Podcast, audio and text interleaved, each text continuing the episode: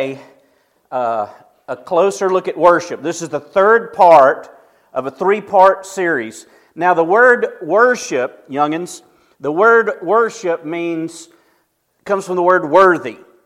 It means to tell God how awesome He is. It means to say, God, you are worthy. And here's another thing, youth it tells us if we don't worship Him, how, wor- how little value of worth He is to us. The number one reason God created you is to worship Him. Number one. So, if the number one reason God created you is to worship Him, you need to learn that, right? So, we've been talking about a closer look at worship. It's as if we put it underneath a magnifying glass and uh, we're, we're just taking a look at it. And uh, let me put on my, y'all excuse me just a minute. I did not do this. If I don't do this, uh, my screen will lock after two minutes. So I'm putting the never button down here on my iPad so that we will not have to worry about that. Okay, now let me get my outline back up again. Where are you, outline? There is my outline. Okay, now, with that in mind, let me tell you what we've learned so far. And this is very, very uh, important for you to hop in this message with us, okay? This is what we've talked about this last two weeks. About worship, we first of all talked about the explanation of worship. We, we defined it. And we said that worship is a command. It's not something we're like, well, I'll sing or whether I'm not sing. God commands us to praise Him. Then worship is a verb. It's not a, we call this our worship service, but this is real. I mean, we worship here, but worship primarily is something we do. We come here to worship. We don't come here to look at worship, we come here to worship. Then we said worship is participatory. That's a big word that means this we all ought to participate in worship. Everybody here ought to sing. Whether you have a wonderful voice like Jamie or whether you sing like a cow that's giving birth, you're just don't sing loud, okay? Okay, if you're a Jamie, you can belt it out and carry the rest of us, okay? Worship, everybody here needs to worship and participate. And then worship must be done in spirit and truth. That just means this you've got to be saved in order to worship. And you've got to worship biblically, okay? And I'm teaching you how to do that. Worship is diverse. Some churches you go into, Hey, youngest, you ever been to a church and it's just like real formal and everything like that? That's okay, as long as those people are worshiping from their hearts. And uh, it's okay to go into a church where people are jumping up and down and doing the tambourine. That's okay too. You look at all different styles all across the world. God is a God of diversity. If you don't believe that, did you know that God created 800 different types of Beatles? And I'm not talking about the singing group okay? John and Paul and Ringo and whatever his name, George. He created 800 types of beetles. God is a God of diversity. Then we said that worship is both public and private. It's not just public. Most of us just worship God here. But God says you need to learn to do this every day with me in private. Then we said worship is for God. That means worship is not for me. It doesn't mean, you know, well, I didn't like the music today, or we sung some extra verses I'm not familiar with. It ain't for you, it's singing to Him. Now, then we said the expectations of worship. If we really begin to worship God, what can we expect to happen? Okay? We're going to sense God's presence in this place. Then we're going to, this is from Isaiah, we're going to get convicted of our sinfulness. Then we're going to be reminded of how God can forgive us of our sinfulness, then it's going to cause us to want to serve God. So that's the expectations. And then let's talk about a little bit different the effects of worship. The first thing I just mentioned to you was what we can expect from worship. But then this is what produces in your personal life if you'll begin to worship God. First of all, it glorifies God. It heals our hurts. If you've got an open wound in your heart, somebody's hurt you, maybe a parent, somebody's deserted you, then when you begin to worship Him, it's like God just puts a, a salve on your heart and begins to heal those wounds. Then it fortifies our faith. It makes our faith stronger. Why? Because our eyes are on God and not on our little problems. It tells our thanksgiving how grateful we are to God, and it protects, gives us peace. Hey, you know what every one of you want? Don't you want peace in your life? Don't you want happiness in your life? You don't want your life to be filled with turmoil and you're always stressing out. Well, worship helps do that. All right, now, so we talked about the explanation of worship, the expectations of worship, the effects of worship, and today we're going to hop in and talk about the emotions of worship, this, this part.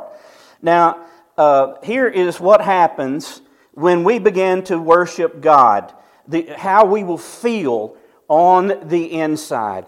The first thing is we'll get a sense of awe. We'll get a sense of awe. Listen to what the Bible says in Hebrews 12, 28 through 29. Therefore, let us be grateful for, receiving a kingdom that cannot be shaken. See, see, this United States is being shaken right now. This country is messing up big time. But you know what? God's kingdom is going to last forever. It's never going to be shaken. He says, And thus, because of that, let us offer to God acceptable worship with reverence and awe. For our God is a consuming fire. When I was uh, uh, pastoring at a church, sometimes they bring the little kids in there to see me, the pastor. And I remember as a little kid, I, just looked up to the pastor. He's a special dude. I don't know, understand all about him. May not even know his name, but that guy's a special dude up there, okay, because of what God's called him to do. And I'll never forget it was Valentine's Day, and the little ones, these are three and four years old, had made some little pictures for me. And the Sunday school teachers uh, brought them over and knocked on my little outside door to my office. I opened up the door, and there's all the preschoolers with their little Valentine's Day card. We love you, Brother Jeff. You know, those are who could scratch or whatever. Um, and there was this one little girl, I'll never forget because I busted out laughing. And she was, she's a little tiny girl, and she went, she was in awe of her pastor. Okay? Now, it, doesn't the Bible say we're to have childlike faith? And I'm telling you, if we really begin to worship God, God's Spirit begins to move, and we just become in awe of what God is doing in our life and in our church. Remember how Moses was out there tending the sheep and he looked over and he saw a bush burning? Now, it, it was common for bushes to burn out in the desert, okay, because it's a hot place and a bush would burn. And so he just happens to look over this bush and it kept burning and burning and burning, but yet it still had green leaves on it. And he's wondering, what in the world is going on in that bush? I'm sure he just stood there for a minute looking in that bush. It was not burning up. And all of a sudden, the Bible said God called out to him from the midst of the bush. And God said, Take your shoes off, because the place you are standing is holy ground. When you understand worship, when you begin and we begin to worship God, I'm going to tell you something. This Worship service becomes a place of holy ground where we, we may worship Him. Now, here's the next thing about the emotions we'll begin to feel in worship, because you'll feel emotions. There's a sense of joy. There's a sense of joy. Now, certainly there's awe and reverence for God, but there's not this cowering fear. Oh, uh, it, it produces joy. Listen to what the Bible says in Psalm 16 about worship and joy.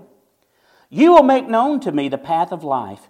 In your presence is fullness of joy. What does that mean? When you worship, guess what happens? You begin to sense the presence of God. What happens when the presence of God comes on you? Joy, joy, joy, joy down in my heart. Remember that old song? I got the joy, joy, joy, joy. Y'all don't know it. That was a song that we sang when we were teenagers, and we thought that was a rocking song. I got the joy, joy, joy, joy down in my heart. Down in my heart. Okay, listen. Your, your joy tank is going to fill up when you begin to worship God. Don't you want joy? Of course you do. How do you get it? By being popular? By earning a lot of money? By making good grades? No, you get worship. You get joy when you begin to worship God. Listen to Psalm 100, 1 through 5. Shout for joy to the Lord, all the earth. Worship the Lord with gladness. Come before him with joyful songs. Know that the Lord is God. The early church, there's a, there's a book in the Bible called the book of Acts, and it's the very first church. In this church, God kind of made it our blueprint.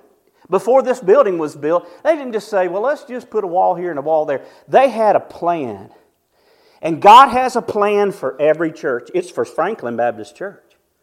And the first thing you notice about this ideal church was they were a witnessing church. Man, they were on fire.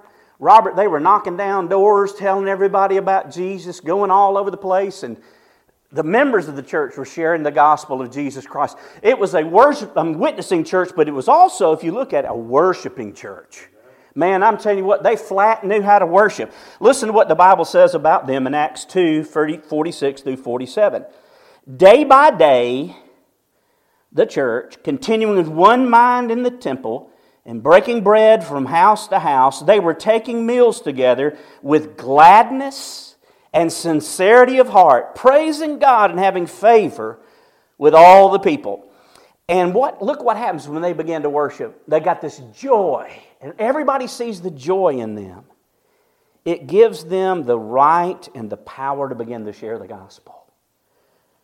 You know why so many people were being saved? It's because this church was a place of joy.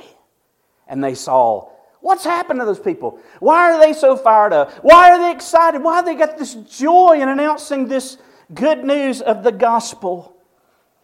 The greatest, now, now, y'all see this. I've got Franklin Baptist Church right here. And I use that as an advertisement uh, as I go around. And hopefully I'll get y'all some shirts too. I even got me a Franklin Baptist Church mask. Okay, y'all see that? You know why I got that? I didn't just get it for the mask. I got it so people see me and they they look. They go. they look and they see Franklin Baptist Church. And that's advertisement, and that's good. I think we ought to do those kind of things. But I'm telling you, the greatest advertisement for this church is when people come in here and get excited about Jesus. Get a sense of joy. They come here. I want to go there. I want to experience joy in that place. Matter of fact, I had a friend of mine, man, he was great. He led his church to worship. They were a great church. And you know what he put out on the sign out in front? Happy hour 11 through 12 every Sunday. Okay? Now, if y'all don't know what happy hour means, that means you get, don't you get free beer, real cheap beer or something like that? And so, now don't get that kind of beer. Be drunk on the Holy Spirit, the Bible tells us. But I want to tell you something. When we begin to worship God, there's a Holy Ghost bartender who given out the new wine, the Bible talks of the Holy Spirit, who gives us joy. Now, there's also a sense of excitement. I mean, we just, we're excited to come to church when we really are a worshiping church. A sense of excitement. Listen to what the Bible says in Psalm 122 1. I was glad when they said to me, Let us go to the house of the Lord. Wouldn't it be great if we woke up on Sunday morning instead of comatose going, Oh, church, I can't get up this early. Hey, isn't it true that the best sleep you ever get is on Sunday morning? Isn't it so hard to wake up on Sunday morning? You know why? The devil can lull you into some deep sleep. And he don't want you to get up. He'll give you every excuse. But I'm telling you, when we worship and there's a sense of excitement in this place, we don't want to miss it. We don't want to miss what God is doing. There is a sense of excitement. Now, let me show you this, and we're going to cruise through this. Uh, what are the expressions of worship? How can we express our worship to God? And you know, the first one is the one we know singing, right? When we sing, we're worshiping God. Uh, listen to what the Bible says in Psalm 107, verse 22. Let them also offer sacrifices of thanksgiving. How do you do that? Tell of his works with joyful singing. Remember, it says, I was glad when they said unto me, I'll go in the house of the Lord. You know, a lot of people do, they look mad. I was mad when they said unto me, Let's go to the house of the Lord. Or I was sad when they said to go, go into the house of the Lord. But the Bible says we ought to be glad when God calls us into the house of the Lord and we're to bring sacrifices. See, we don't sacrifice old sheep and goats and everything like that before they're born. We walk in here and we offer up a sacrifice of praise. That's what God says. The fruit of our lips, singing, giving thanks to His name. Now, here's where a lot of Baptists stop. They think that the only expression of worship is singing. But I'm telling you, that is a little teensy part, if that's a word, of what real worship is like. Now, here's the next thing we worship God using Scripture. Did you know this morning I pulled out uh, Nehemiah chapter 9 because it is a worship service in Nehemiah chapter 9. And and uh, Ezra the scribe is just praising God for how awesome He is. He created the stars, He led Israel through the wilderness, He's been faithful to them. And you know what I did? I read it, but I only read it, I prayed it back to God. I was worshiping with Scripture. Did you know that the God gives you a whole book in the Bible that'll help you worship? It's the book of Psalms, which means not poems, as Joe Biden said, but Psalms. That devoted Catholic who don't know how to pronounce Psalms. Anyway, so uh, anyway, sorry, I had to have fun with that, whether he was Republican or not. It's just funny to me. All right, so God gave us a whole book in the Bible called Psalms, and it helps us to pray to God. Let me give you one example. Uh, I just opened the Psalms here, just right here. And here's what it says He who dwells in the shelter of the Most High, that God, will abide in the shadow of the Almighty. I will say to the Lord, my refuge and my fortress, my God in whom I trust. So here's what I can do I can take that and make that a praise to God. God, I want to thank you that there is a shelter. You are the shelter, Most High. God, I thank you that I can hide underneath your shadow. God, I praise you, God, that you can cover me. I will say to the Lord, my refuge. God, I praise you that just like when the tornadoes of life and the struggles of life, God, I can run to you and you're my fortress. God, you're the God in whom I trust. God, I trust you. I praise your name that you're trustworthy. See? Uh, God gave us that Psalms. You, you probably need to read a Psalm every day and just start off. That's a good place to start off uh, worshiping God. Listen, listen to what uh, Nehemiah did when he got the people together. He says, uh, he read, Ezra the scribe read from the book of the law of God from the first day to the last day, and they celebrated the feast seven days, and on the eighth day there was a solemn assembly according to the ordinance. When he began to read the word of God to them, guess what happened? They got fired up. They wanted to worship God. Can I tell you what will make you want to worship is if you begin to read the Word of God every day.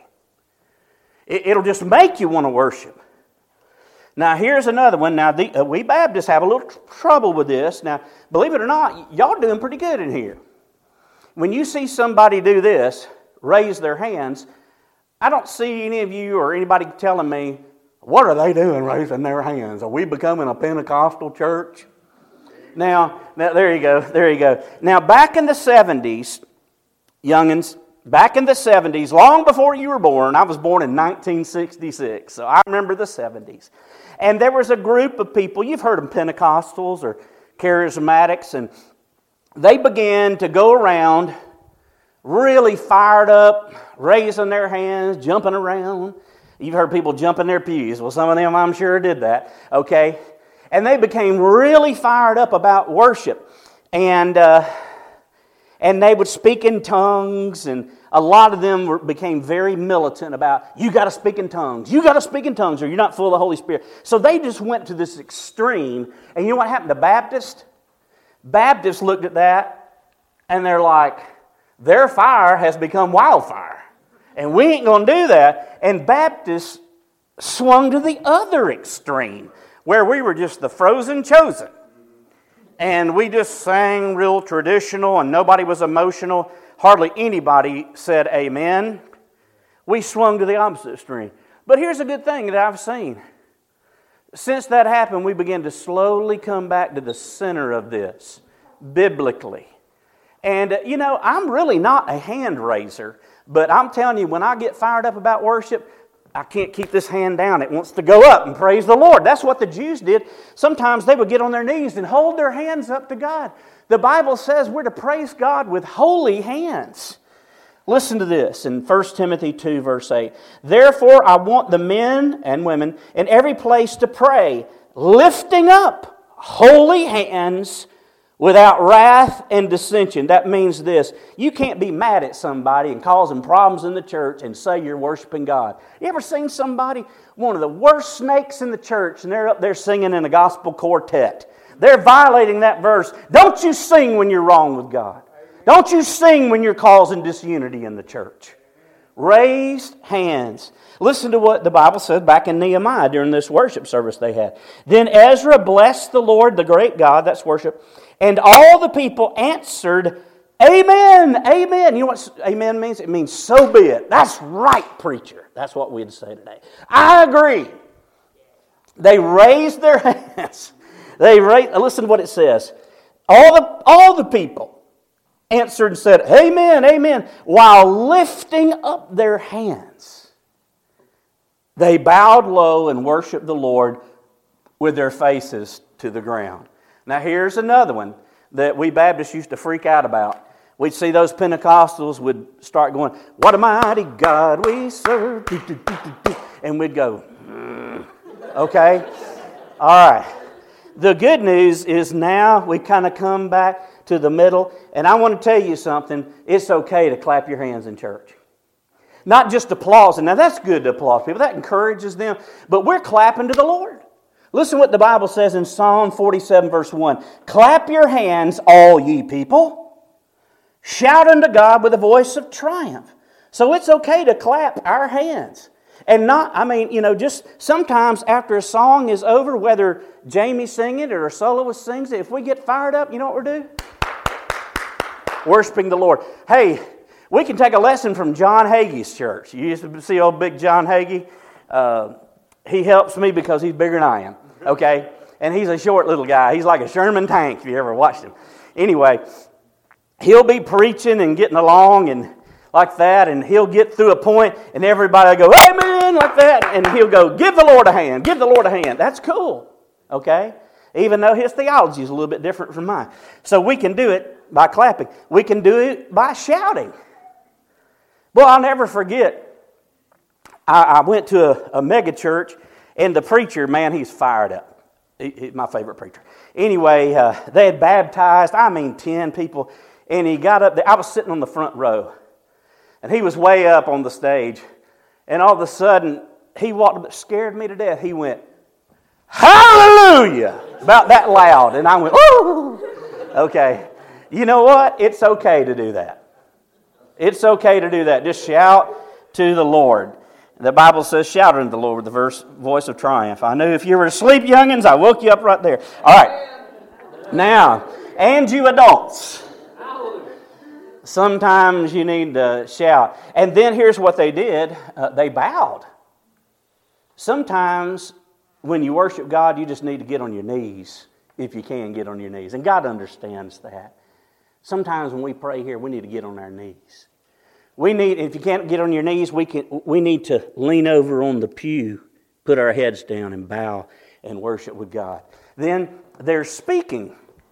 David said uh, in 1 Chronicles 20, verse 9, David praised the Lord in the presence of the whole church, the assembly, saying, saying, not singing, saying, Praised be to you, O Lord God of our father Israel from everlasting to everlasting. He spoke a word of praise. And then here's another one. And we're going to get more intense as we go along. Instruments. Whether anybody sings or not, if somebody's up here and they play a guitar of worship, that's good. Can I tell you something we, we also did as Baptists? All of a sudden, the charismatics brought out their uh, bass guitar and their electric guitar and the drums, and you know they were getting with it. And uh, here we are as Baptists, we're like, ooh. And so we go over here, okay? And we think, here's what most Baptists believed at that time, and I don't think a lot of Baptists, they, they believe that the only instruments that are sanctified by God are the piano and the organ. Anything beyond that is a sin, okay? And when they see a guitar out there, they're like, "Whoo! It's of the devil." You know? But but listen to this. Listen to what the scripture said. Psalm 50, 150, verse 3 through 5, and he's telling them how to worship. Praise him with the sound of trumpet. Now, how are you going to praise God with a trumpet if it's real low and solemn? I mean, that's going to be loud. Okay, right, Mariana? Okay, all right. And it says, praise him with the harp and lyre. You know what that is? Stringed instruments. Is a guitar a stringed instrument? Absolutely. It's a wonderful, wonderful way to express your love for God. Oh, praise him with the tambourine. Praise him with the strings and the flute. Praise him with the clash of cymbals and resounding cymbals. Cymbals. You know what that means? I think sometimes that when we sing, we ought to sing a song that's kind of cranked up a little bit, right? We need to rock and roll in the church, okay? We need to sing and clash those cymbals. I would love to see us one day. God, may this be true one day, that we have us a little band over here a, a little, somebody playing a little bass, somebody playing a little drum. It won't be too loud. And maybe a little trumpet or, or whatever. Somebody playing on a keyboard. You know, you can play on a keyboard and it gives it that violin kind of sound or different things like that. Boy, how much more it would add to the worship of this church if we began to do that. Now, if I hadn't got you really freaked out, some of you real traditional Baptists know what's this one? It's in the Bible. I can't help it. It's in the Bible. Dancing. Now, so far, I had all of you. But when I mentioned dancing, it's like, dancing? Dancing? All the way over here. We don't want none of that. But you know what? I don't think a lot of Baptist churches are still over there yet. They're kind of like, they're trying to get there. Okay. Now, when it's dancing here, when the Bible says praise the Lord with dancing, listen to what it says. Praise him with the tambourine and dancing. Praise him with the strings and flute. Now, the Jews, man, they dance. You, you look up Israel dancing and you'll see them a lot of, that's not the word, the song they sing to, but you know, they get with it with their dancing. That's okay.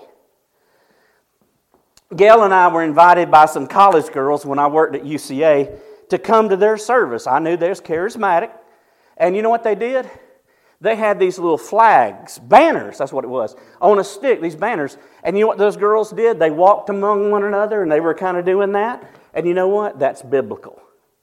We, we, I, I, don't know if we'll ever do that here, you know, uh, but, but it, I said, there ain't nothing wrong with them doing that doing a little dance to the Lord. Now that when we say dance, we're not saying that you go to a honky tonk and go, like that, that kind of dancing. that ain't dancing for the Lord, okay? That's dancing for your flesh, right? Dennis, we're talking about dancing unto the Lord. Now, here's the final thing the effectiveness of worship. All I've talked about today, you may be going like, well, that sounded pretty good. I want to do that. But it ain't going to make a difference unless you learn how to do it right. Here's, here's how you do this you start off with a surrendered life. You, you just give your whole self to God. The Bible says it this way in Romans 12. Paul said, I urge you, I beg you, brethren, by the mercies of God, all that He's doing, present your bodies as a living holy sacrifice, acceptable to God, which is your appropriate worship. Amen. This morning, as I knelt and read that word of praise, I said, God, I surrender you once again. You have my house, you have my car, you have my iPhone, you have my iPad, you have my MacBook, you have everything in my life. It's all yours. It's none of mine. God, my heart is yours. Fill me with the Holy Spirit of God, and I surrender myself to Him so that when I sang, my worship was effective a surrendered life. Then here's another thing a cleansed heart. God, is there anything I need to confess? Anything I'm holding on to? Any idol in my life? Any bitterness in my life? God, I'm going to get it out so I can worship you. Listen to what it says in Psalm 24, 3 through 4. Who may ascend the hill of the Lord? What does that mean? Who may stand in his holy place? That is, who can go and really worship God in his presence? Only he who has clean hands and a pure heart, who does not lift up his soul to an idol or swear by what is false, a cleansed heart. Then a renewed mind. Listen to what it says here, Colossians 3:16. Let the word of Christ, that's the Bible, dwell in you richly. See, most of us the only time we get the word of God during Sunday school or get the word of God during preaching. The only way you can get the Word of God to dwell in you richly is you got to read this thing and meditate upon it every single day. At least start off with five minutes. Start off with a psalm. That's the best place to probably start off. Start off in that middle. I mean, it's just right there in the middle of your, your Bible. And just read one of those a day and have a little time of prayer. Now, teens, you can do that. You can do that in about five minutes. Just start doing that. And you know what it does? it begins to reprogram your mind. Do you know what the cults do? You've heard of a cult? And those people get in there and they begin to sell off all their stuff and they begin to be with the cult leader and they become what we call brainwashed what it is is the devil gets in there, the doctrines of demons get in there, and it reprograms their mind to where they see the world in a very skewed, crazy way. And they look at their leader and they say, He's God on earth. And they're brainwashed and they're taken captive in their mind. Do you know what this does? It doesn't brainwash you, it washes your brain, it cleanses you, it makes you want to live for Jesus. It gives you a biblical worldview so you see everything through His eyes. It's a renewed mind. And then here's another thing. Now, now, this is probably my toughest thing. Oh, I will tell you this it's a focused spirit. We got to focus when we worship. Now, young as you probably figured this out, but I'm a little excited, am I not?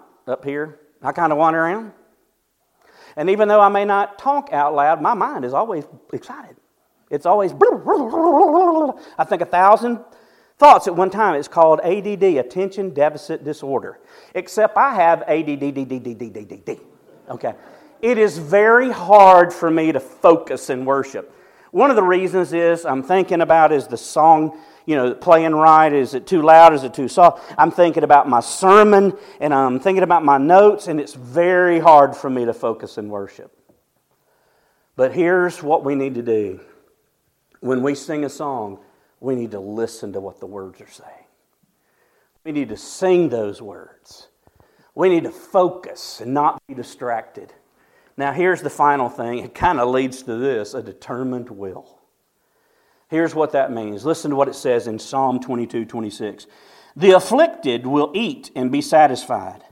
Those who seek him will praise the Lord. Let your heart live forever. You know what that means? It means this. Sometimes you come into church, you don't feel like praising God.